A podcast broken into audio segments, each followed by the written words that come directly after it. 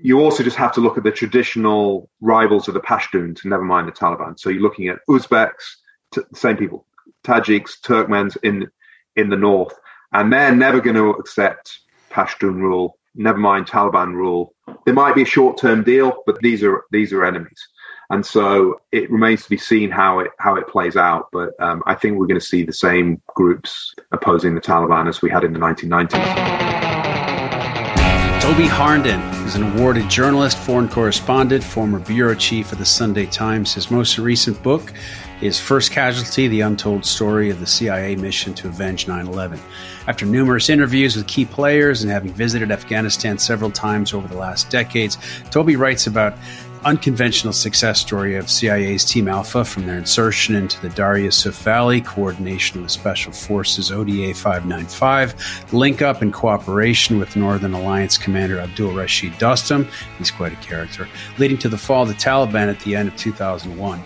Toby brings his well informed insights about some of these initial players, including David Tyson, J.R. Seeger, Alex Hernandez, and their ride on horseback north with Dostum to Mazar-e Sharif, along with the first casualty, Michael Johnny Spann, and the events at the Qala-I Jangi Fort complex. We discuss the complexity and the accomplishment of how these few intrepid officers and operators transcended traditions, tribes, allegiances, and history in an operation that holds clues to the future of Afghan resistance to the Taliban begin transmission now. So let's let's let's talk about this. I mean, the timing of your book, um, First Casualty, it's extraordinary. Obviously, uh, you've been busy. I, I, like to ask people this question, but maybe could you just describe from your point of view the the reception that the book is getting at the, at the moment? Well, very pleasing. I mean, it's it's been in waves because initially people are hearing about the book and they haven't read it, right. and Afghanistan was very much in the news. And so I was getting sort of a lot of people sort of talking about what went wrong and um, the evacuation and and you know w- whether there'd been poor planning, which I think the answer was yes. So there's a lot of stuff sort of about the politics of it.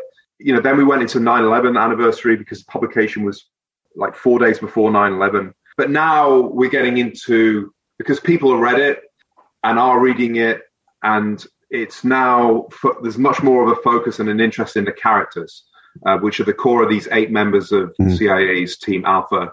Um, and Mike Spann, obviously, who was sadly killed, was was one of those. But David Tyson, who's the Uzbek-speaking uh, case officer who was with Mike Spann in the fort, people people are now sort of latching onto, wow, you know, this is a, a, story about real people with real characters and a sort of a real narrative. So that's you know that's very pleasing and I, I, don't know how much you've been kind of covering or working with Afghanistan in the last 20 years, but is it a little challenging to to try to define and stay in your, your particular scope of expertise, or is it pretty broad? I mean, I imagine people are saying, "Oh, a book about Afghanistan. What happened in those 20 years? Why did we fail?" Yeah, yeah, yeah. So you know, you de- you definitely get a lot of that. I mean, I mean, fortunately, I am pretty conversant with Afghanistan over that period of 20 years because um, I first went there in 2006 and been there many times since. But I was very, I went in very deep in the sort of 2009, 2010 period because I wrote my second book, Dead Men Risen, which was about um, a British battle group in Helmand in 2009. And then now, I mean, I was I was in Afghanistan for six weeks um, at the end of last year, speaking with a ton of Afghans. In fact, I didn't speak to, I didn't do an interview with a Westerner, and I didn't see a single American or NATO troop in that in that period. And then, of course, the book uh, First Casualty is very much about the beginning, about the first few weeks of the CIA-led war. Then in 2001, so I actually do feel I have a pretty good visibility and experience and expertise in in that 20 years. So so I'm I feel pretty comfortable in talking about the the, the range of, of, of, what's happened. Although I do want to focus on, I mean, politics, I don't know, politics increasingly kind of bores me in a way. I mean, if, if, if, you're talking about writing a scene in a book and, and it's who said what in the White House situation room, yeah, that interests me a lot less than, you know, who was saying what as they were getting onto the helicopter in K2 base, in October 2001. You know, sort of real people. Well, you definitely bring me right to that place. It was gripping. I mean, I was reading on Twitter where people are saying I couldn't put the book down, so I kind of put it off a little bit, thinking, okay, I'm going to need it, I'm going to need a good stretch of time. you know, the word coming out is that it's hard to put down. So, but uh, I really enjoyed it. Thank you. Yeah, I mean, your book is pretty much the first boots and hooves uh, on the on the ground. You mentioned uh, this is kind of a, a broad question. What I really want to get at is sort of the differences in the roles of the CIA and the Special Operations Forces. I mean, you said the CIA had been there a couple of years prior, probably longer. David Tyson had studied all those languages. I think J.R. Seeger had been there. I'm not really sure. Yeah, well, he'd been in Islamabad, so he wasn't actually in Afghanistan, as far as I know. But yeah, he was in Islamabad working with the Mujahideen in the 1980s. But yeah, his experience went back. Uh, I, I guess what I wanted to know was like the CIA had already been there. I mean, they brought in this Team Alpha. Maybe you could describe like who's actually on a CIA team like that and how they integrated and adapt to work with the special operations teams. Yeah, well, all that was fascinating um, because going into this, I didn't know exactly what the configuration was going to be. So, so what happened was in 2001, immediately after 9/11, somewhat surprisingly, maybe even shockingly, the Pentagon didn't have a plan for Afghanistan. You think they've got a plan for everything, including invading Canada and stuff, but they right. did not have a plan for in- invading Afghanistan and toppling the Taliban regime. CIA, because of going back to um, the Soviet occupation in the 1980s, was obviously funding the Mujahideen there, uh, or US was funding, and the CIA was funneling the money to the Pakistani intelligence, who was paying the Mujahideen, and the and the US was providing them with Stinger missiles and all that.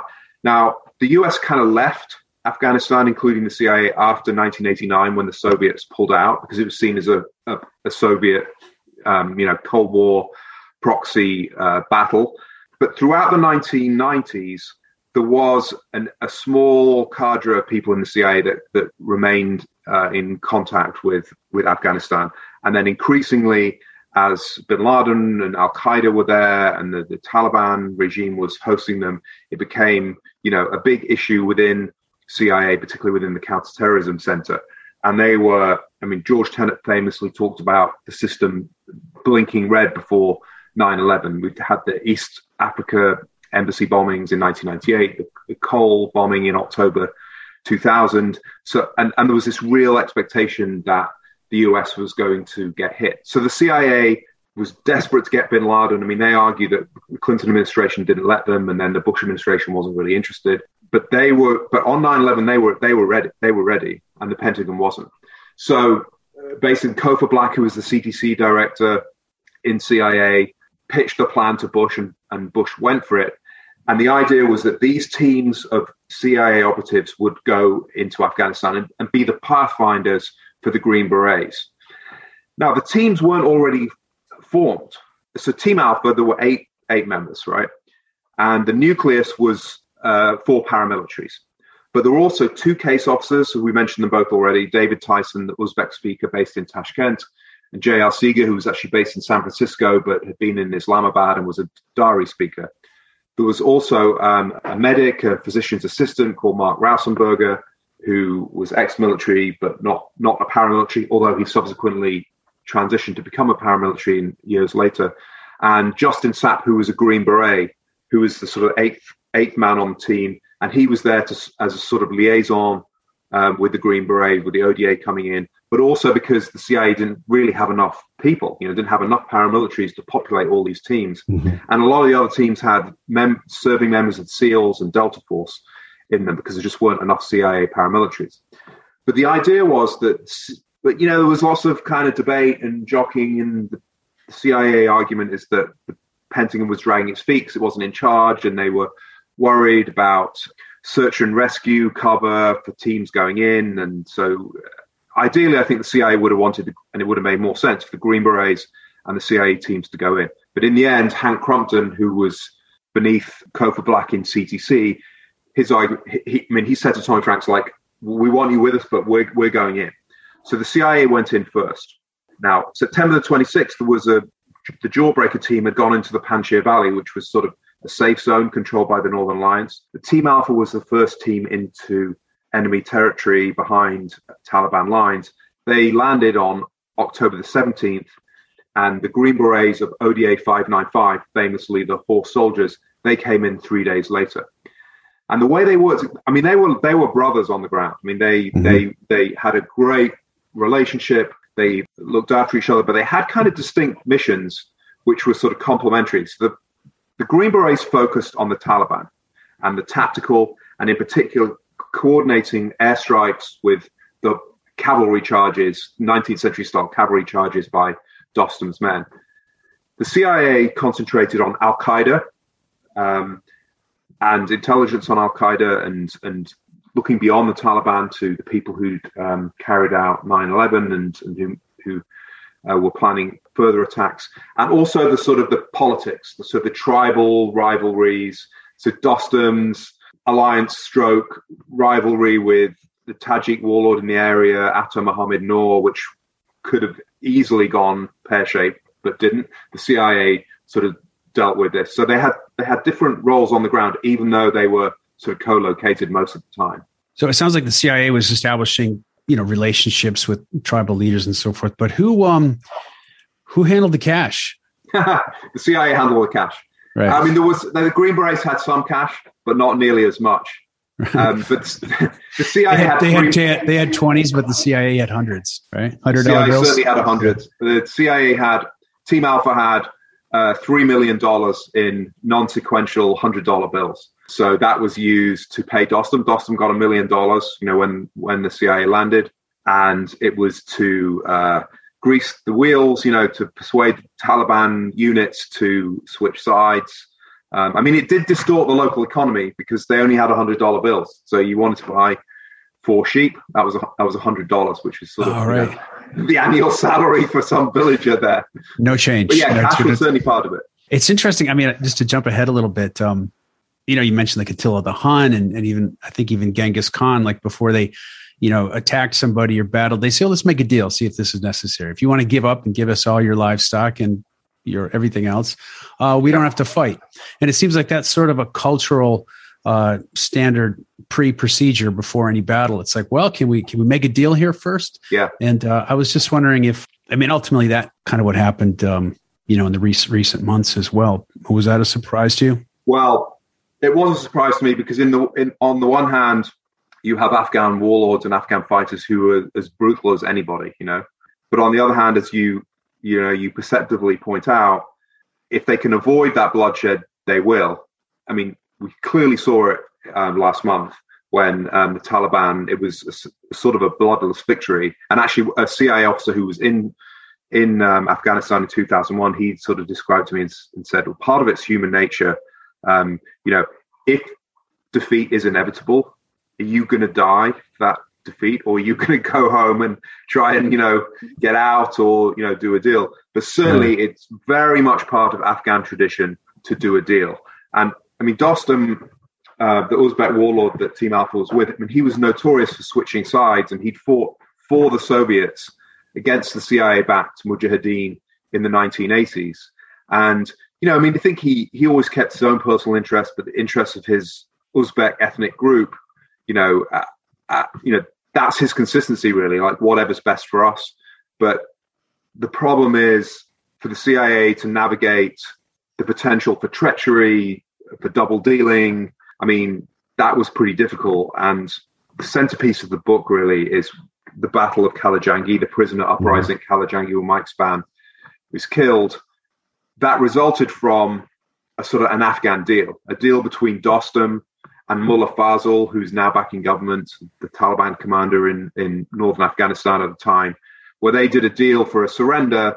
And it was done by, it was all very murky about whether the Arabs were going to be allowed to leave and or, or whether they were going to be handed over to the Americans and the Afghans were just going to be allowed to go home. And there was money involved. Like half um, a million, half a million dollars. She said. Right, Dostum got a half a million dollars for set, you know, for safe passage for for for for some of the for some of the Al Qaeda guys, and that the CIA never really knew what was absolutely what was going on, and their sort of view of it was, well, this is Afghanistan, it's their fight you know, it's going to be an Afghan deal. But the problem was the, the surrendering prisoners weren't searched because it was sort of Afghan honor that you just give up and that's the deal. But they, these were not Afghans; they were mostly Arabs, and it turned out it was sort of a Trojan horse sort of operation. So, although in this early period there was considerable success uh, with just a, you know hundreds of Americans on the ground rather than you know hundred thousand plus, you also see the seeds of the sort of complexity and the things that would come back to haunt the US over the subsequent 20 years.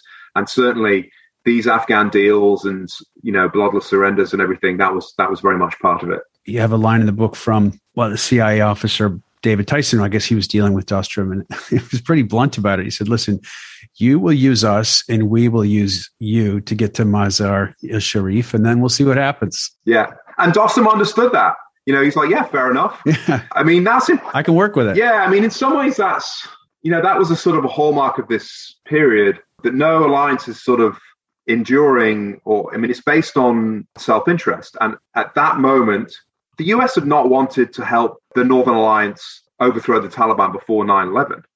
The US was certainly interested in getting to getting to Al Qaeda and starting to become interested in killing bin Laden around that period. But it took 9 11 for the interests to align. And they, they weren't different. I mean, the US, they wanted to get rid of the Taliban so they could get at Al Qaeda, but the Northern Alliance didn't really care that much about Al Qaeda. It was really the Taliban. So it was just, you know, it was a mutual self interest in, in those in those months. But then, as that kind of scene in the book, you know, it sort of foretells really those interests started to sort of diverge once Mazar-e Sharif had been captured, and then then you're in a whole different sort of world. You mentioned uh, the fort uh, Kalajangi. Your, I mean, your book describes that operation in detail. I mean, it's it's uh, it's gut wrenching. It, it's just it's, it seems like something that I just never seen before. Yeah, yeah, it was incredible. You you went back there. You said there's been some landscaping that's been done on the place, and uh, I have to say you you did describe the basement of the pink Rune, do you remember how you described Pink House? Yeah, yeah, yeah, yeah, yeah. Remember how you described the basement? I can't remember the exact exact words. You said dank and spectral. yes, that's right. I, have yeah. not been able to get that out of my head. I'm like, so yes, I was there in November 20, 2020. Yeah, last November, and it happened. So happened. I mean, I was it was it was pretty hard to get in there actually because some Pashtun general was commanding it, and it was all you know the usual Afghan thing. So uh, it took me several weeks longer to get there than than I'd anticipated. And actually, when I was there, I was there on November the 26th, 2020, which was exactly to the day, like 19 years after there being prisoners in there. I mean, Mike Spann was killed on the first day of the uprising, which was November the 25th. Mm-hmm. And so, yeah, I mean, that cellar basement, you know, it felt I mean, I don't really believe in ghosts, but it felt like it was haunted. You know, I mean, yeah. a lot of people had died down there. Um, it had been full of all these Al Qaeda prisoners. It had been people had drowned. People had been there with wounds. There'd been grenades exploded in there through sort of because of divisions within the Al Qaeda fighters. And it hadn't, you know, the bot, you know, all the bodies and body parts and stuff were gone, but there was still a lot of the detritus of war you could see some of the marks from ex- explosives on the walls. Um, there was bits of graffiti from, I don't think from during the uprising, but from before and afterwards, like American soldiers have scrawled st- stuff on it. And, you know, there were bits of munitions and, you know, kind of mortar parts and parts of rifles all around. And there was a lot of mud down there. And I think yeah, Spectral was you know, it was really it was really eerie down there. Yeah, it felt like the epicenter of your book somehow. I mean, if it if it was Hearts of Darkness that was going up the, you know, it was yeah. going up the Congo to that to that spot. Yes, and right. It, it, it felt like a sort of like a ground zero kind of thing mm-hmm. um, of the war in those early weeks. And actually, I was at ground zero although I'm not sure it's even called Ground Zero anymore, but you know, the site of the World Trade Center this weekend. And when you go to these places and you think so many people have died here and so much has happened, and that this was the center of something, and now it's sort of peaceful. Right. It, it definitely gives you know you get these vibes from it. Yeah, especially I mean someone that with so much information to draw from about these events. It must be overwhelming sometimes. So I wanted to, I noticed with Google Maps is that you can't quite get the same granularity with Afghanistan. I don't know why they, they are like, no, we're not going to give you too much detail about this place right now. But I mean, there's something I didn't realize about it. I always thought like the Northern Alliance had kind of moved south, you know, toward, uh, toward Kabul, but uh, this was kind of a northern, like a northern movement. Yeah, yeah. So I mean, the Northern Alliance was you know, non-Pashtuns, um, Uzbeks, Tajiks, Turkmens, and I mean, it was very controversial at, at, the time that you know the Northern Alliance wanted to go to Kabul. Actually, Dostum wanted to go into the east and go after Bin Laden, but the Pashtuns, even you know, even the you know non non-Taliban Pashtuns didn't want that to happen, and the Bush administration as well was trying to keep the the Northern Alliance back. So they did go to Kabul, but they didn't go any further south, and and they really were sort of they really were northern. I just wanted to throw one other thing in. You you mentioned uh, outliers. I mean, there's some characters that showed up. Obviously, an alliance of convenience, but there were Iranians there as well. Yeah, absolutely. So when Team Alpha landed on October 17th, 2001, there was a little kind of powwow with uh, the various sort of tribal leaders, and there was a guy. There was a guy who was introduced Dostum introduced JR, the chief, CIA chief, Team Alpha, to, you know, our Iranian friend, you know, and he was a guy from Quds Force. And um, so JR took Dostum aside and was like, you know, listen, that's not really going to work, you know. I mean, obviously, the Iranians are Shia and um, they hated the Taliban. The Taliban had, you know, murdered a load of Isra- Iranian uh, diplomats in, in Mazar-e Sharif. There's no love lost. And there is this sense of, you know, the enemy of my enemy is my friend. But that was that was pushing it a bit too far. But the Iranians were sort of always around, and then after Mike Spann was killed, the Iranian guy was in Mazar-e Sharif by then, and he sort of you know went up to um, the Team Alpha guys and sort of said, you know, offered his commiseration, sort of from one professional to another. So it was sort of, you know, yeah, the Iranians were there. You know, they were supplying the Northern Alliance. I remember it actually happened a little bit after the period of, of the book, like um, a month or two afterwards. Uh, I remember Green Beret Major telling me about how you know he was having to deal with the American supply chain and it was slow and everything. And then in the meantime, the Iranians just flew in a load of uniforms for the Northern Alliance. Right. You know, so it's like this sort of power play. Everyone's trying to sort of get in there. Yeah, it's like everybody's investing. Yeah. So there was some competition going on. I mean, Team Jawbreaker. I mean, there's a book by Gary Berntsen. I read that a while back. Yeah. And um, it seemed like they were the front kind of the front runner of attention but things kind of shifted to task force dagger can you talk about that yeah absolutely so it's it's it's interesting so yeah so gary schroen uh, was a, at the time 59 years old he was like a lieutenant general equivalent an sis 3 special intelligence service 3 so very senior guy who was about to retire like a storied uh, agency career and he was sort of called back called back into service and he was with the jawbreaker team that landed in the Panjshir Valley on September the 26th. So, and, and Gary Schroen's book was called First In. And after a few weeks, he was succeeded by Gary Berntsen, who was more junior, but you know still a big hitter. And um, he did a book called Jawbreaker, and that was both of those were about that team, which kind of expanded and split. And, but they were based in the Panjshir Valley, which was Northern Alliance controlled. And the CIA, including David Tyson, was one of them, had been flying in and out of the Panjshir Valley from Dushanbe into Tajikistan, usually, uh, for the previous couple of years. And also the Tajiks, Ahmad Shah Massoud had been assassinated on September the 9th, and the Tajiks uh, under Fahim Khan weren't really moving. I mean, there was a lot of friction between the US military and the CIA and the Tajiks in the Panjshir Valley because they it seemed they just wanted money. They wanted the US to bomb everything. In contrast, so Team Alpha was in Taliban controlled territory, sort of behind the lines, and they were with Dostum. A lot of rivalries and tensions between the Tajiks and the Uzbeks. But Dostum wanted to fight. He wanted to get his men on horseback and take the fight to the Taliban. And that was great for the CIA and that was great for Team Alpha. And so what you had was that developed would be the sort of Team Alpha sort of identified with Dostum and the Uzbeks. Jawbreaker, you know, identified with uh, Fahim Khan and the, and the Tajiks. And there was, you know, there's only finite resources. There's only so much air power.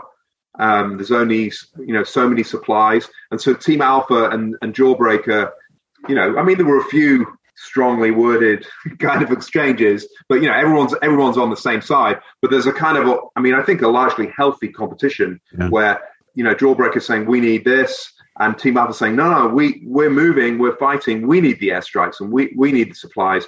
And ultimately, CIA headquarters Hank Crumpton, who I mentioned before, he kind of sided with Team Alpha. Like for the time being, the focus is going to be on on Dostum and Team Alpha because you know they're doing the fighting, and we need to take Maz- Mazar-e Sharif, and then once that's fallen, then we can move on Kabul. You know, so so mm-hmm. there was an interesting interplay between J.R. Seeger on Team Alpha and Gary Schroen um, yeah. on on Jawbreaker. An interesting compare that you compared Dostum to George Patton because that event sort of seemed like you know Bastogne where everybody's kind of hankering like how are we going to get this done and people are disagreeing and Patton's like I'm going to have two divisions there in 48 hours like what? Well, so that was J.R. who, who he listened to um, to Dostum talking to his troops and. Um, I don't know whether he was speaking. He might he might have been speaking in Dari because some of the some of the troops would have been Tajik and and J.R. was a, a Dari speaker. But anyway, he or maybe uh, Dostum translated it for J.R. afterwards, or maybe it was pretty clear the way he was talking from his sort of delivery. But he gave Dostum gave this sort of like blood curdling sort of speech, um, which was you know reminded J.R. of you know the Patton speech at the start of the movie. Grease the wheels of our tent or feed our horses or something, or yeah. Yeah, that's right. Yeah, the, that exactly. And I mean, the movie version of the Patton speech was sort of cleaned up from, I think, the the original version. But I mean, I think there were parallels. I mean, Dos, I mean, I met Dostum, I interviewed him last year, and I mean, he, you know, I mean, I was going to say doesn't take prisoners. Well, he does, but you know, sometimes the prisoners don't fare too well. I mean, this this is a guy who has blood on his hands, and a bit like um, I feel like that that Marine Corps sort of motto, you know, no no better friend, no worse enemy. He's he's that type of character.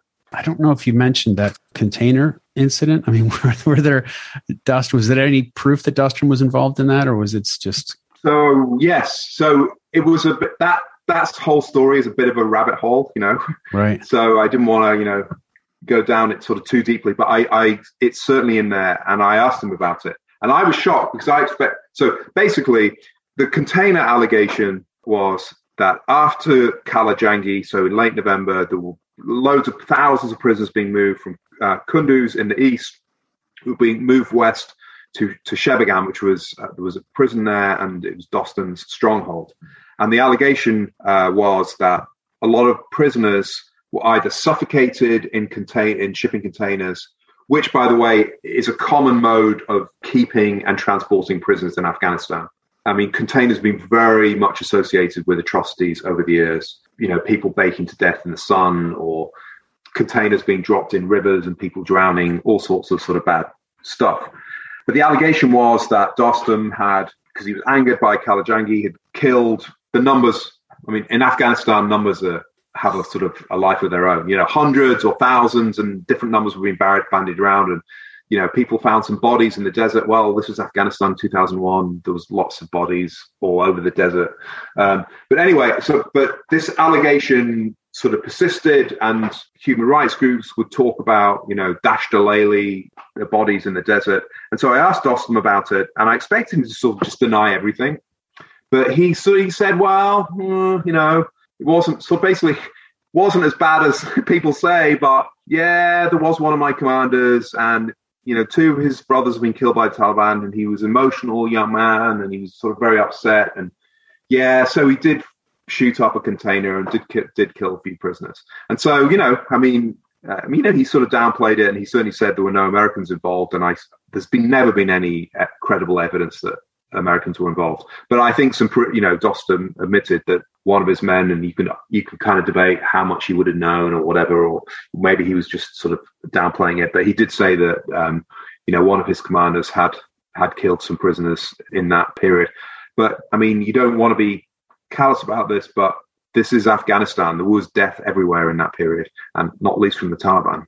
You mentioned uh, Fazl before. You said he's he's got a, a, a job in the new um, the new regime or government. I'm, I'm not really sure, but I was just wondering, like, yeah. Dost, is Dostum is he's in um, Uzbekistan right now? Does he have any aspirations going forward, or is he kind of retired? Uh, I don't think someone like Dostum ever retires. You know, it's like you retire when you go to the grave. He's in Uzbekistan. We know that there's been resistance from a small number of Tajiks in the Panjshir Valley.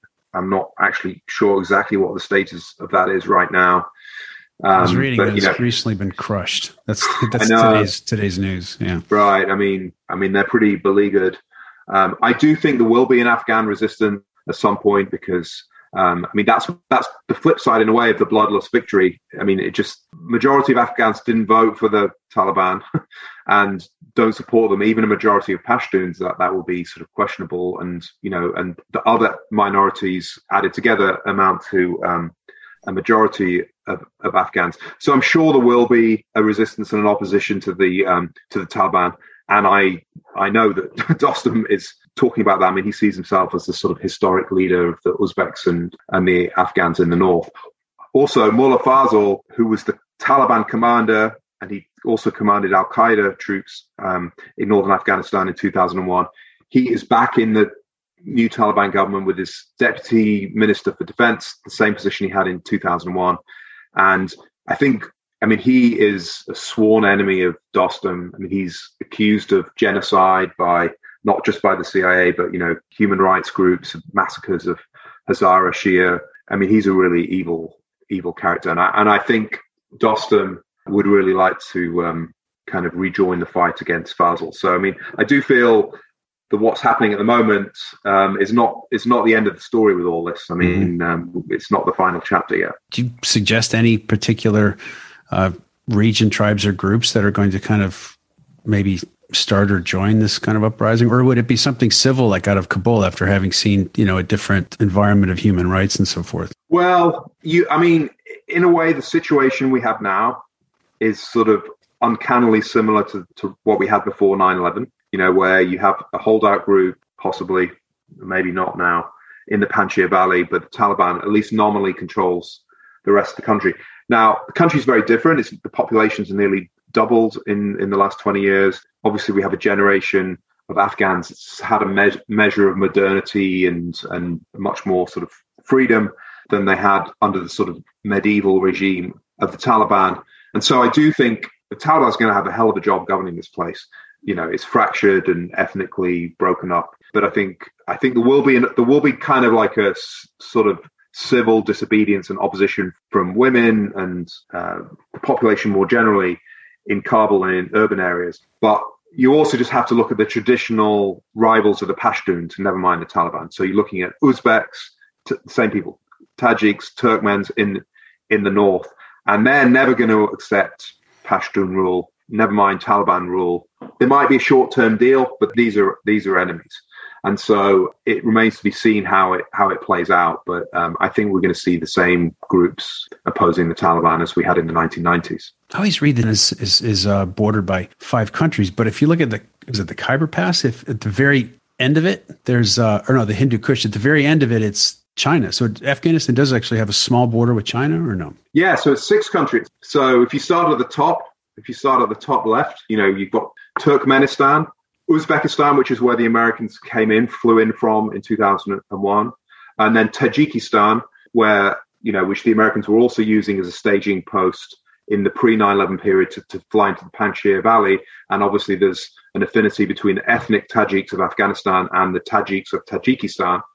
But then when you go just beyond to the to the um, the northeast of Afghanistan, there's this little finger that juts into China, and there's this little border with China, and then below that you have Pakistan, which goes all the way to the east and round to the bottom of Afghanistan in the south, and then over in the west you've got Iran. You know, so it's a pretty complicated sort of mega. You, you can see why there's been conflict and um, difficulties in this country.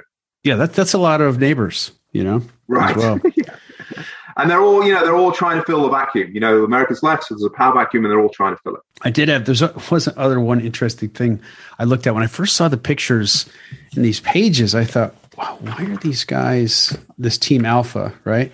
Um, because you know I've done a little bit of I'm not really crazy outdoorsman, but I've done you know some hiking and backpacking and. uh and I thought, why are these guys? The one thing you don't want to wear is jeans because they get wet, they don't dry. And I thought, why are these guys all wearing jeans?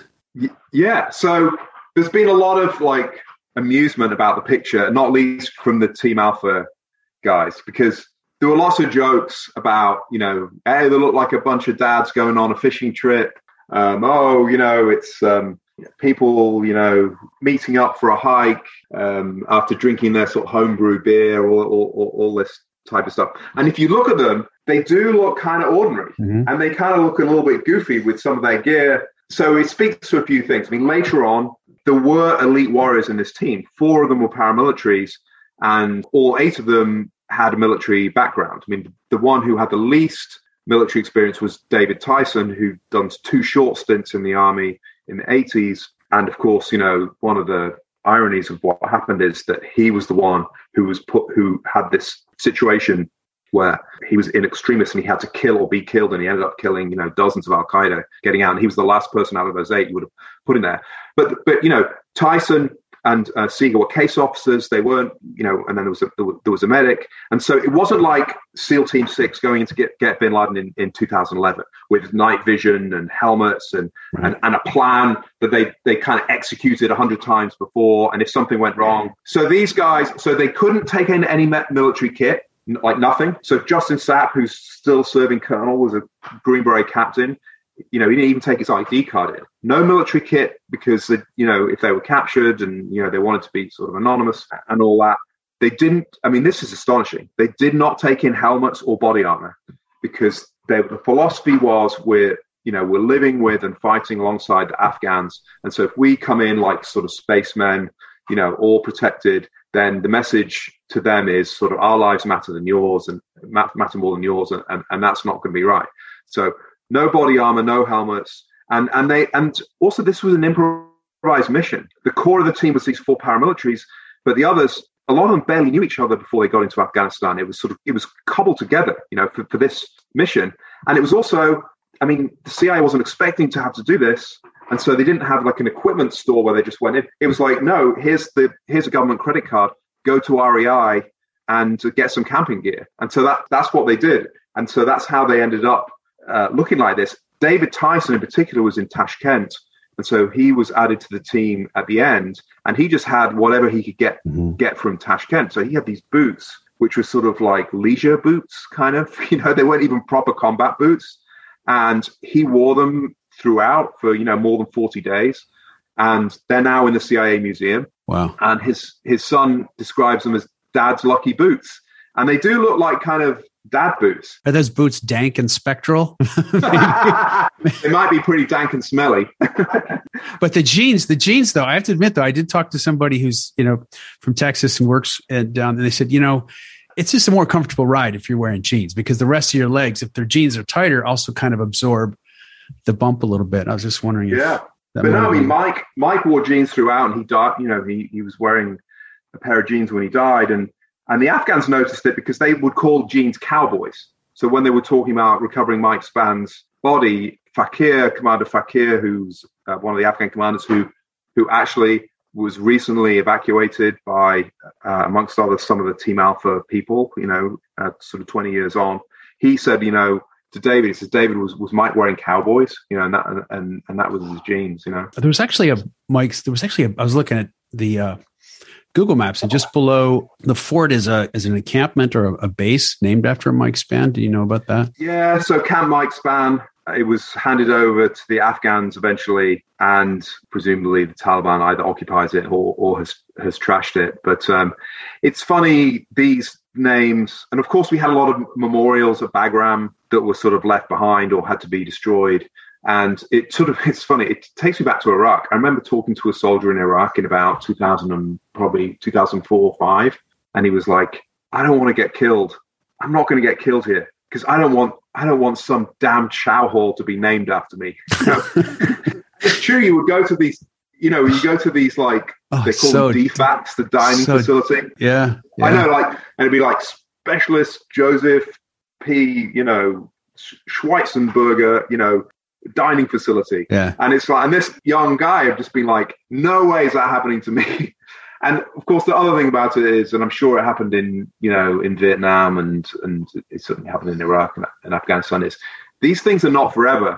So you sort of have, you know, like I mean, I feel it now with Camp Mike Spann. You know, it's sort of it was a tribute to him. But you know, ultimately, you know, the Taliban got it, so it's kind of a it sort of adds a little another little tinge of sadness to the whole thing. But one thing your book really brings out is, I mean, these guys were you know they were patriots. They they served some had served in the military. There was there were career you know CIA guys, but they were they were forced with a problem that we probably hadn't seen since maybe Laos, you know, with with uh, you know the relationship between Air America and you know CIA agents out in the uh, working with indigenous forces, and and then you topple that with all the different tribes, and then you know they're on horseback, and then there's you know hundreds and hundreds of, of POWs with different allegiances, and you have CIA and you have special operations, and it's just mind boggling the the scope and complexity of the problems that you know officers like Mike Spann had had to deal with, and uh, you know your book really kind of